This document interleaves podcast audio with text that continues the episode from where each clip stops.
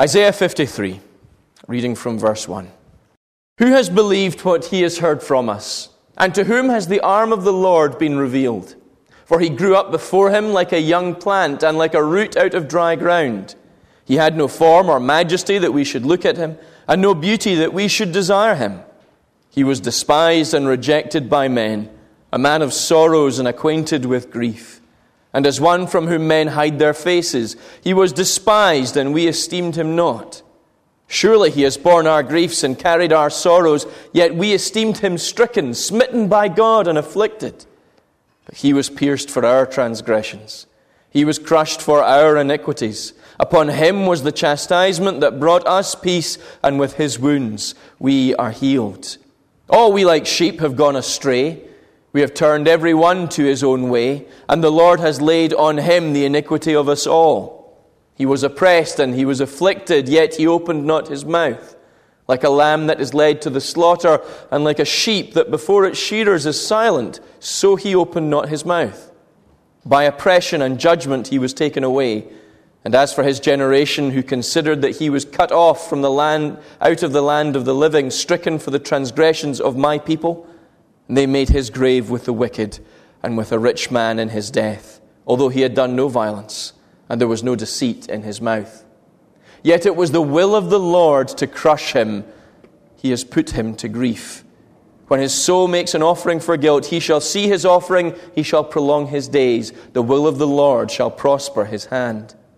Out of the anguish of his soul he shall see and be satisfied. By his knowledge shall the righteous one, my servant, make many to be accounted righteous, and he shall bear their iniquities. Therefore I will divide him a portion with the many, and he shall divide the spoil with the strong, because he poured out his soul to death and was numbered with the transgressors. Yet he bore the sin of many and makes intercession for the transgressors. And we ask God's blessing on the reading of his word this morning. There is one man who has almost certainly shaped your life more than almost anybody else, and I suspect you will probably not know his name. You won't know that he even existed. He invented kindergarten or nursery. He invented uh, the, the sort of modern approach to schooling. He invented school playgrounds. Every children's toy that is made today has been in some way influenced by him, especially Lego and, and K'NEX. And if you're um, in any way connected to modern culture, then things like Minecraft, um, the online game, all of these things are influenced um, particularly by him. If you lived in a house, which I realize is somewhat a ridiculous statement to make, if you lived in a house that was built in the late 1800s, which almost certainly none of you did if you live in Livingston, um, then he influenced the design and the layout of that. He has influenced the design and the layout of most public buildings built in the last century, and his name is. No one? Okay. His name is Friedrich Froebel. Friedrich Froebel.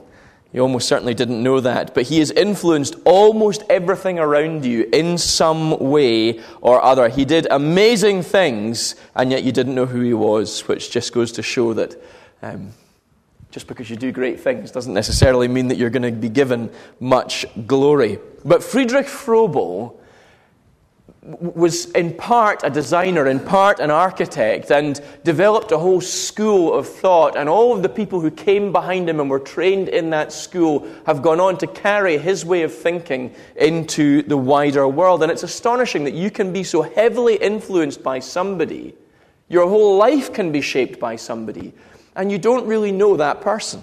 You don't even know their name, never mind know them personally. Well, at Christmas time, we talk a lot about Jesus.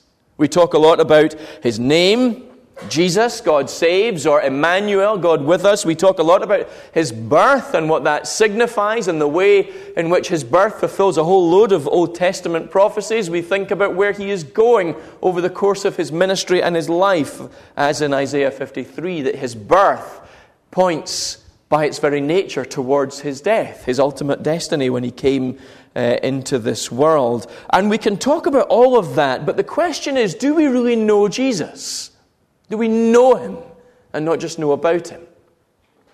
This morning we're thinking along the theme of Jesus being our conquering king. And the question that I have for you this morning is if you say that you have been conquered, captured, taken captive by this person, do you know him?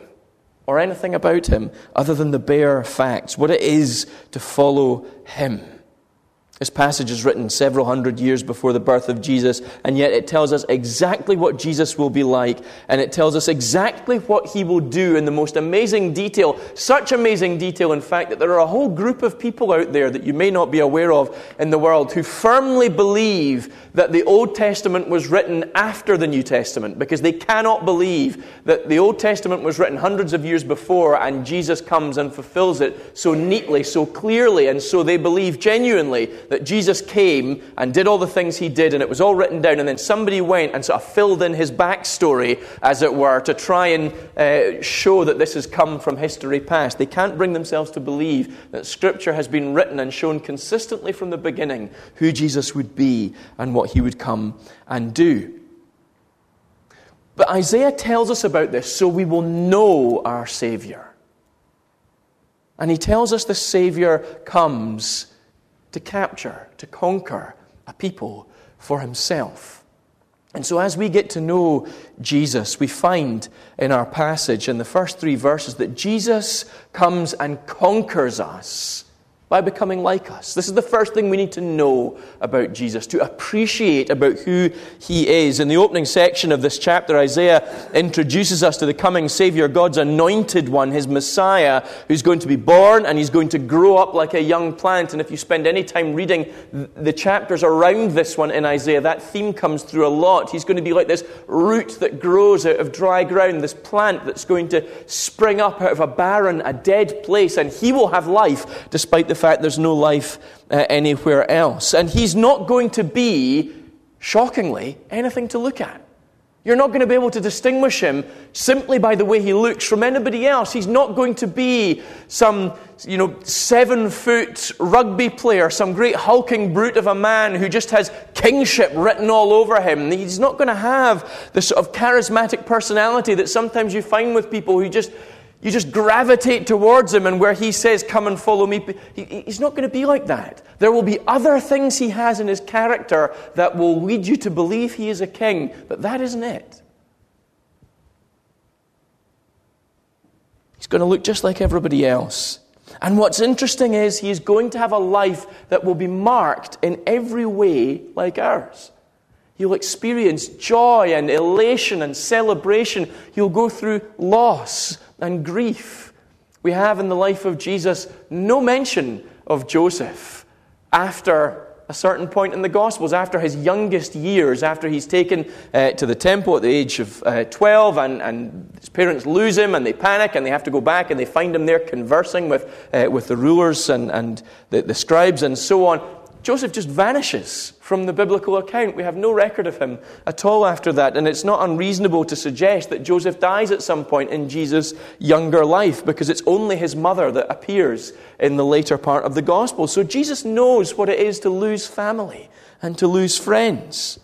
He knows what it is to experience temptation, although he never succumbs to it. He never gives in to that temptation. He understands in every way what it is to be like you not in 21st century Livingston, but to be a human.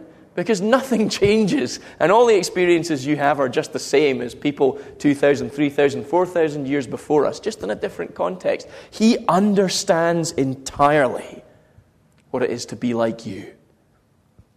When we say that Jesus became like us, we've got these two important truths that he identifies with us. In Hebrews chapter 2, we read, Therefore, uh, he, as Jesus, had to be made like his brothers in every respect so that he might become a merciful and faithful high priest in the service of God to make propitiation, to make payment for the sins of the people. For because he himself has suffered when tempted, he is able to help those who are being tempted. Jesus is able to be your Savior, to, to be your conquering King, because he gets what it's like to be you entirely.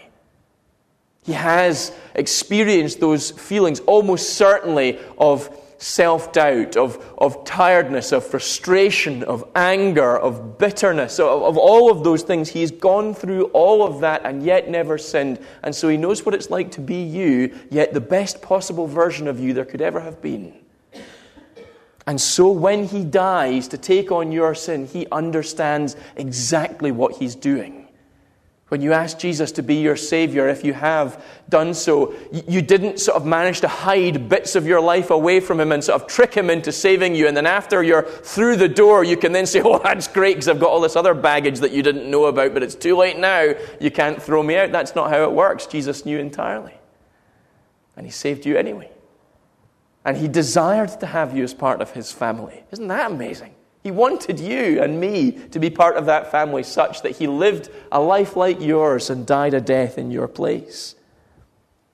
One of the biggest frustrations we have with, uh, given we've just had a general election with our MPs and MSPs and so on, is they set rules, they make laws, they govern, they tell us how to live, and yet very often MPs don't live like us or don't live the way they want us to live. I don't know how many times I've seen um, uh, someone, an MP, or even chiefs of police interviewed on the telly, and they have to sort of mutter away shamefacedly that yes, they've been done for speeding before, and they've uh, been charged for this, that, and the other. And you think you people are supposed to be the ones who lead us by example and set the laws and uphold the laws, and you're breaking half of them yourselves, and it frustrates us when we see that.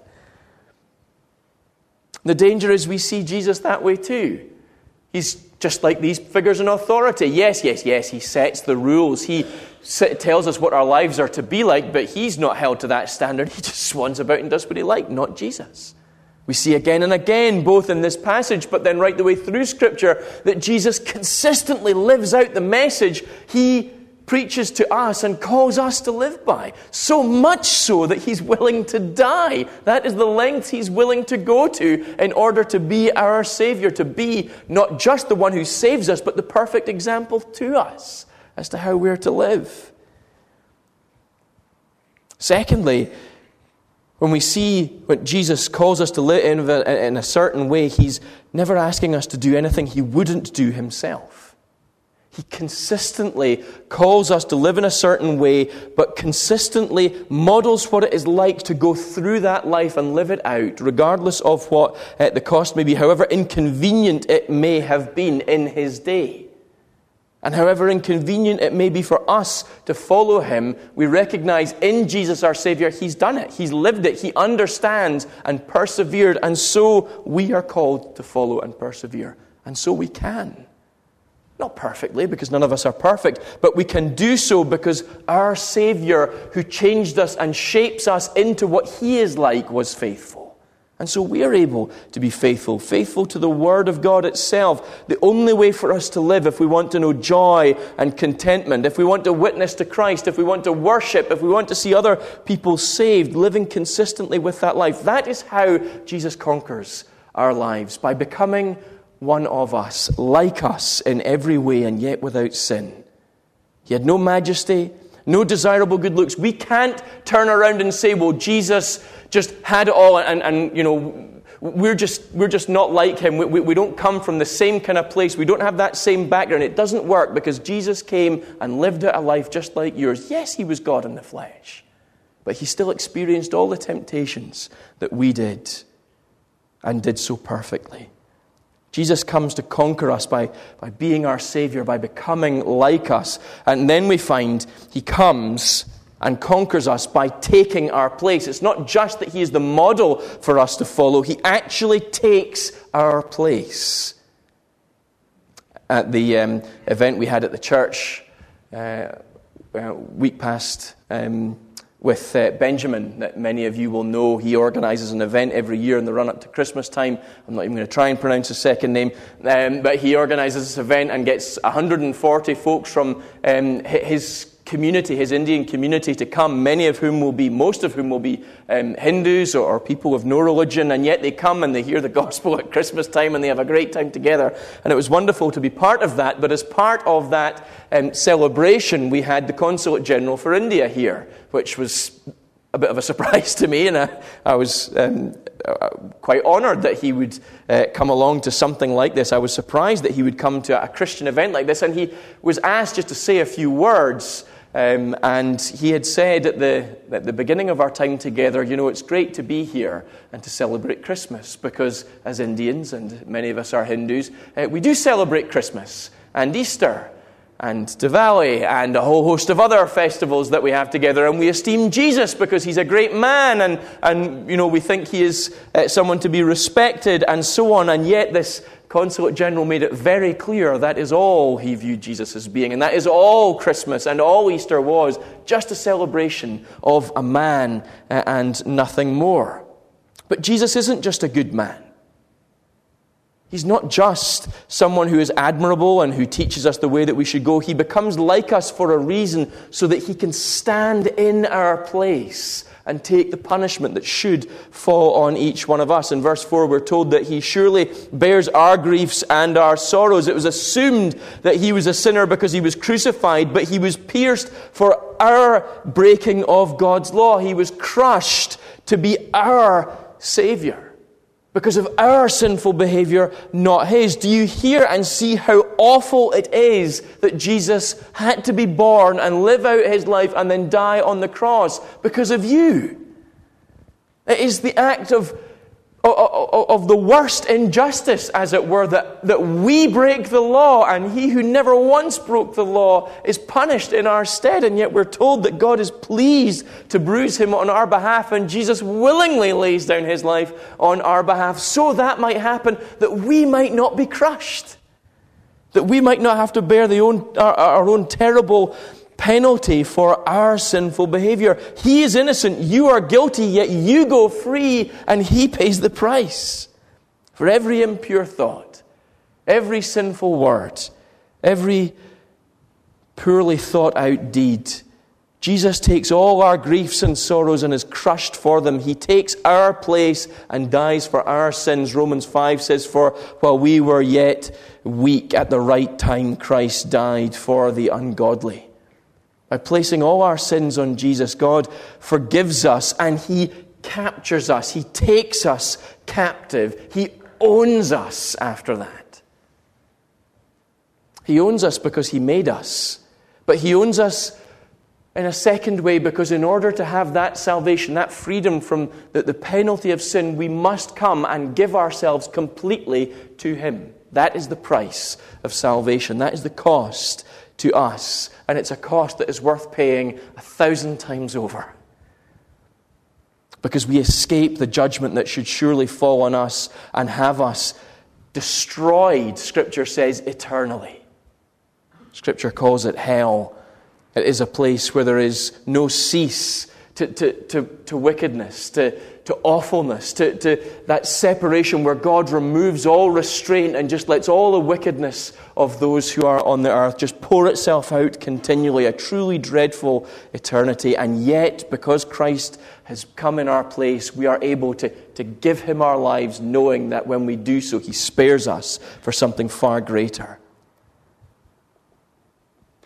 Do you remember uh, the space shuttle Columbia? When it broke up and exploded on re entry in 2003. You may not, depending on your age, but if you do, do you remember why it broke up?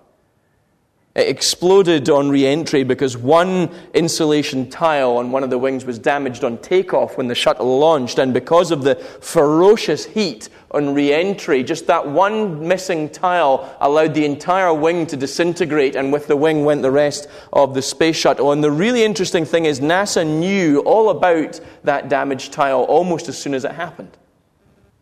NASA went to um, the engineers who designed the space shuttle and they asked them, Boeing, who made the space shuttle, what should we do about this? Should we do anything? Is it a big problem? Can you advise us on what we're supposed to do? And Boeing put together a PowerPoint presentation outlining what the problem was and what ought to be done about it and how serious it was. But the PowerPoint presentation was so unbelievably dull and so unclear that the NASA scientists read it, heard the presentation, and came away thinking, well, we don't need need to do anything, it'll all be fine. And as a result, the whole crew died, a space shuttle was lost, lost and the, the space program was put back years. They didn't realize just how big a problem one broken tile was. because of a poor communication, a poor presentation. Jesus' death in our place tells us exactly how big a problem our sins are. God Himself had to take on human flesh at Christmas time. He had to enter into the world. That tells you how big a problem you and I have. It tells us how big a problem the people in Ladywell and Livingston have. It should tell us how urgently we need to share this message with them that God Himself has to enter into creation and then bear the burden of our sins. We can't deal with it ourselves. It is so far beyond our ability that God Himself has to come and address it. Jesus tells you exactly how good God is and how much He loves us, that at the right time, He Himself would die for people who didn't want anything to do with Him in the first place. That is how God conquers us by coming and not just knowing what it's like to be you, but actually taking your place giving up his own life. He was oppressed, he was afflicted, and yet he didn't open his mouth. That is how willing he was to take your place. And by oppression and judgment, he was taken away and slaughtered on our behalf. Jesus conquers you by coming and taking your place. And then lastly, he comes and conquers by winning victory for us. It wasn't just taking your place, it wasn't just dying a death for your punishment. He actually obtains victory over sin and death for us. And it's words that we read very often. We hear at funerals. Oh, death, where is your victory? Death, where is your sting? The sting of death is sin. And all of that has been laid on Christ. It has all been put to death, as it were, by Jesus' work on our behalf. And in the closing few verses, we find that Christ has won the victory. It was the will of the Lord to crush him, to put him to grief. When his soul makes an offering for guilt, he shall see his offspring shall prolong his days. The Lord shall prosper his hand. Christ wins. It's not that he goes to his death and that's the end of Jesus because he is completely spent seeking to save us. It's not the Leonardo DiCaprio moment in Titanic where he lets his beloved float on the big door that he could totally have fitted on as well. And, and she is saved and he has to die and that's the end of that person. It's not that. Jesus' victory over death is so complete that death itself can't hold him. And so the Lord raises him back up to life, prolongs his days, not just for a few years, for eternity. And the will of the Lord is that everything Jesus does will prosper. Satan cannot stop the spread of the gospel because nothing can stop Jesus. God Himself is at work prospering whatever Jesus does. Such is his victory over sin and death that death can't hold him and he's raised back to life. We find that out of that anguish, out of that moment, God himself is satisfied. And we are made righteous. The victory over death is so complete that we, when God looks at us, sees the perfection of Christ's work. He doesn't see our sin. The way Scripture talks about that is he, he doesn't remember our sin anymore. And that's not that God is somehow suffering amnesia, and when He looks at us, He knows that we must have done something wrong in the past. He just can't remember. That's not what it means. It means our sin has been blotted out so completely by Jesus, it is as if it never existed, it is as if it never happened. That is how free you are from sin and death. It's like your sin never existed. You still feel the shame. You still bear the memories of it in your mind that, that embarrass you, that make you cringe and shudder when you think how awful you have been, perhaps, or the things that you've done and said. And yet, as far as God is concerned, it's gone. There is no one who can condemn God's children, Paul says in Romans. And yet, we constantly give ourselves over to temptation in the belief that living in a sinful way will be a greater blessing to us. And we give ourselves over completely to living the kind of life that tries to make it look as if we're righteous without actually investing ourselves in that new righteous life, however hard that may be. Uh, as you know, I have two young girls in my home, and so my house is full of plastic kitchen stuff. We've got no end of plastic toast, plastic chicken, plastic fruit, a plastic, uh, a wood cooker, a plastic kettle, and all this kind of stuff. But if I was to content myself with those things and try and sustain my life through those things, I am going to die.